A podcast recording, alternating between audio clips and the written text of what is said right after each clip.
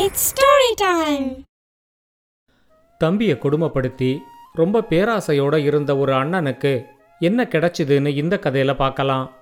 இது வரைக்கும் நம்ம சேனலுக்கு சப்ஸ்கிரைப் பண்ணலைன்னா உடனே சப்ஸ்கிரைப் பண்ணி பக்கத்தில் இருக்கிற பெல் பட்டனை கிளிக் பண்ணுங்க. ஸ்டோரி டைம் தமிழ் சேனலுக்காக உங்களுடன் ரவிசங்கர் பாலச்சந்திரன். கதையை கேட்கலாம் வாங்க. ஆம்பூருங்கிற ஊரில் ஒரு பெரிய விவசாயி இருந்தார். அவருக்கு அந்த ஊரில் ஏராளமான விவசாய நிலங்கள் இருந்துச்சு. அவரும் ரொம்ப பாடுபட்டு உழைச்சு காலமும் சூழ்நிலையும் அவருக்கு சாதகமாக இருந்ததுனால அவருக்கு நல்ல விளைச்சல் கிடைச்சிக்கிட்டு இருந்துச்சு. அதனால் அவரோட செல்வமும் கொஞ்சம் கொஞ்சமாக அதிகமாகிக்கிட்டே இருந்துச்சு. அவருக்கு ரெண்டு பையங்க இருந்தாங்க. பெரியவன் பேரு பெரியசாமி சின்னவன் பேரு சின்னசாமி. பெரியசாமியை விட சின்னசாமி பன்னெண்டு வயசு சின்னவனாக இருந்தான். பெரியசாமிக்கு திருமணம் நடக்கும்போது சின்னசாமி பள்ளிக்கூடத்தில் படிச்சுக்கிட்டு இருந்தான். பெரியசாமியோட மனைவியா வந்த சோலையம்மாவுக்கு சின்னசாமியை கண்டாலே பிடிக்கல. சின்னசாமியை எப்படியாவது ஒழிச்சு கட்டிட்டா மொத்த சொத்தும் தன்னோட கணவனுக்கே வந்து சேரும் அப்படின்னு அவங்க ஒரு கணக்கு போட்டாங்க.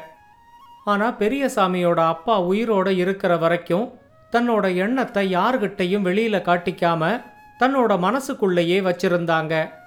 பெரியசாமியோட அப்பாவுக்கு ரொம்ப வயசானப்போ அவர் ஒரு நாள் பெரியசாமியை வர சொல்லி நான் இன்னும் ரொம்ப நாளைக்கு உயிரோட இருக்க மாட்டேன்.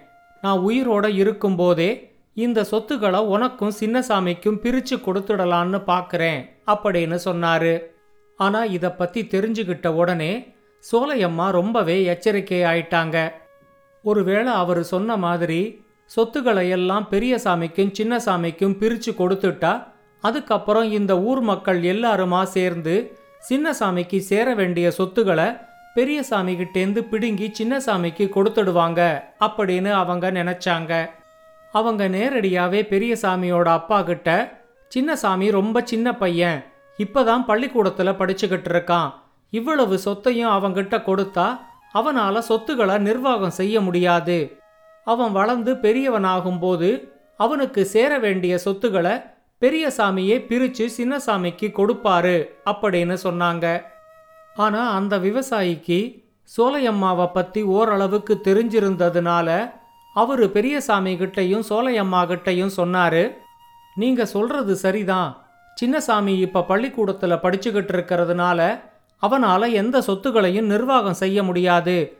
அவன் வளர்ந்து பெரியவனாகிற வரைக்கும் அவனுக்கு சேர வேண்டிய சொத்துக்களையும் பெரியசாமியே நிர்வாகம் செஞ்சுக்கட்டும். ஆனால் இப்போதைக்கு எந்த சொத்துகள் பெரிய சாமிக்கு எந்த சொத்துகள் சின்ன சாமிக்குன்னு அடையாளப்படுத்தி வச்சுக்கிட்டாதான் நாளைக்கு பிரச்சனை இல்லாமல் இருக்கும் அப்படின்னு சொன்னாரு. அப்படி ஒருவேளை அடையாளப்படுத்திட்டா முழு சொத்தும் பெரிய சாமிக்கு கிடைக்காது அப்படின்னு சோலையம்மா நல்லா புரிஞ்சு வச்சிருந்தாங்க. அதனால அவங்க இந்த திட்டத்துக்கும் ஒத்துக்காம சொத்துக்களை பிரிக்க விடாம நாளை கடத்திக்கிட்டே இருந்தாங்க. இப்படி இருக்கிறப்போ ஒரு நாள் பெரியசாமியோட அப்பா உடல்நலக் குறைவுனால இறந்தே போயிட்டாரு. அந்த ஊர் மக்கள் எல்லாரும் பெரியசாமியே சின்னசாமிக்கு சேர வேண்டிய சொத்துக்களை பிரிச்சு கொடுத்துடுவான் அப்படின்னு எதிர்பார்த்தாங்க. சொத்துக்களை பத்தி விசாரிச்சுக்கிட்டு யாராவது வரும்போது பெரியசாமி அவங்க கிட்ட பேசாம சோலையம்மா அவங்க கிட்ட பேச ஆரம்பிச்சாங்க. இந்த சொத்துக்களை எப்போ பிரிச்சு சின்னசாமிக்கு சேர வேண்டிய சொத்துக்களை அவர்கிட்ட கொடுக்கணும்னு எங்களுக்கு தெரியும் சின்னசாமி வளர்ந்து பெரியவனாகிற வரைக்கும் சொத்துக்களை பிரிக்கணுங்கிற பேச்சுக்கே இடமில்ல. இது எங்க குடும்ப பிரச்சனை. இதுல தலையிட உங்க யாருக்கும் உரிமை இல்ல அப்படின்னு சொல்லி வந்தவங்களை எல்லாரையும் பேசி சமாளிச்சு விரட்டி விட்டாங்க. கொஞ்சம் கொஞ்சமா சின்னசாமி சார்பா பேச வர்றவங்களும் குறைஞ்சு போய் இப்பெல்லாம் யாருமே சின்னசாமிக்கு ஆதரவா இல்ல அப்படிங்கிற நிலைமை வந்துடுச்சு. இதுக்காகவே காத்துக்கிட்டு இருந்த மாதிரி சோலையம்மா சின்னசாமிய பள்ளிக்கூடத்திலேருந்து நிறுத்தினாங்க. தன்னோட பெரிய வீட்டுக்கு வெளிப்பக்கம் எந்த விதமான வசதியும் இல்லாம சின்னதா ஒரே ஒரு அறையோட ஒரு வீட்டை கட்டி சின்னசாமிய அதுல தங்க வச்சாங்க. சின்னசாமி விவசாயத்தை நல்லா கத்துக்கணும் அப்படிங்கிற சாக்குல சின்னசாமிய ஒரு விவசாய கூலியாவே அவங்க மாத்தினாங்க.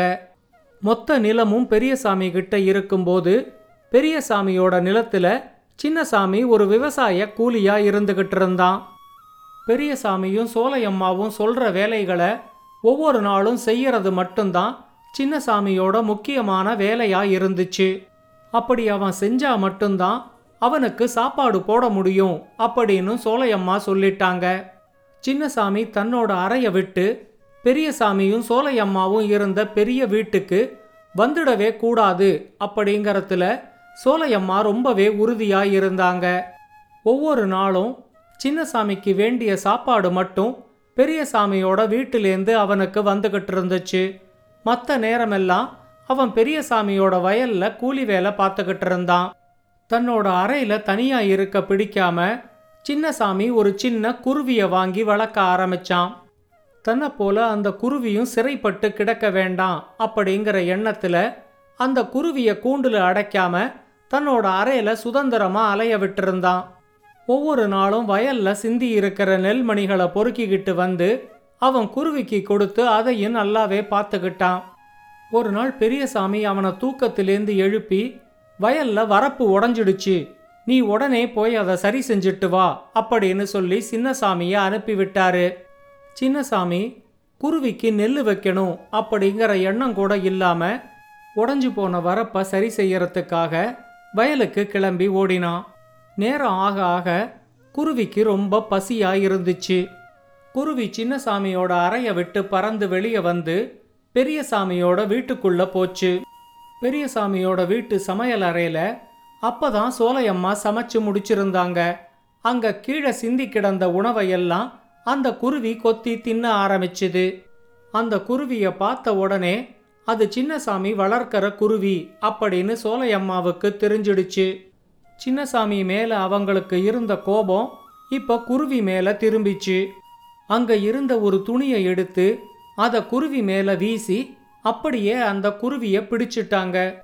என்னோட சமையலறையில் வந்து எனக்கு தெரியாமல் திருடின குருவிக்கு இப்போ நான் தண்டனை கொடுக்க போகிறேன் இந்த மூக்குதான உணவை கொத்தி தின்னுச்சு அப்படின்னு சொல்லிக்கிட்டு காய்கறி வெட்டுறதுக்காக வச்சிருந்த கத்தியை எடுத்து அதால குருவியோட மூக்க வெட்டி விட்டாங்க.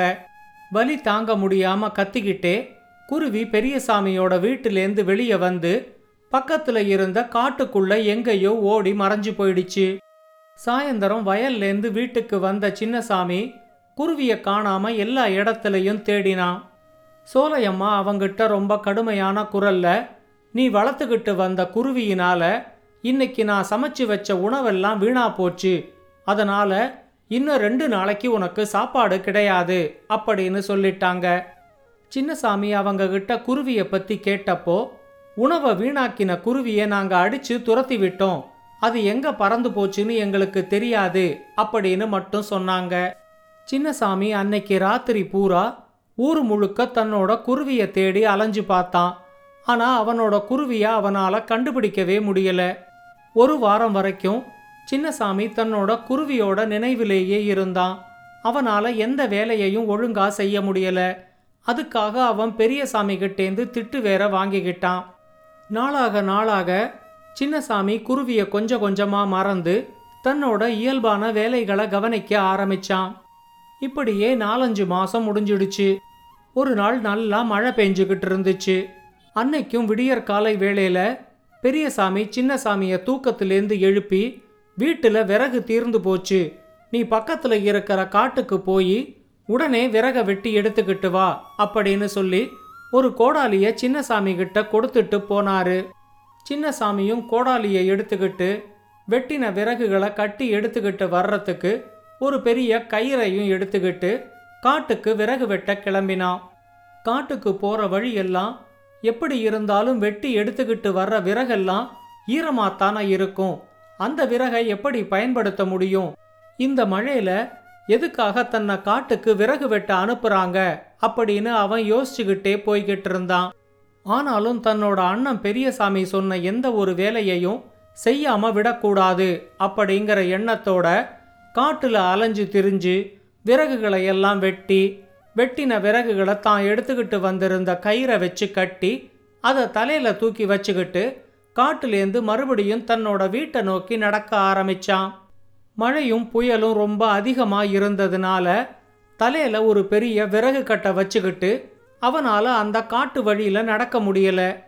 மழை கொஞ்சம் விடுற வரைக்கும் ஏதாவது ஒரு மரத்தடியில் ஓய்வெடுக்கலாம் அப்படின்னு நினச்சி அங்கே இருந்த ஒரு பெரிய மரத்தடியில் தன்னோட விறகு கட்டை இறக்கி வச்சுட்டு அந்த விறகு கட்டு மேலேயே சின்னசாமி உக்காந்துக்கிட்டான் கொஞ்சம் கொஞ்சமா பொழுதும் இருட்ட ஆரம்பிச்சுது.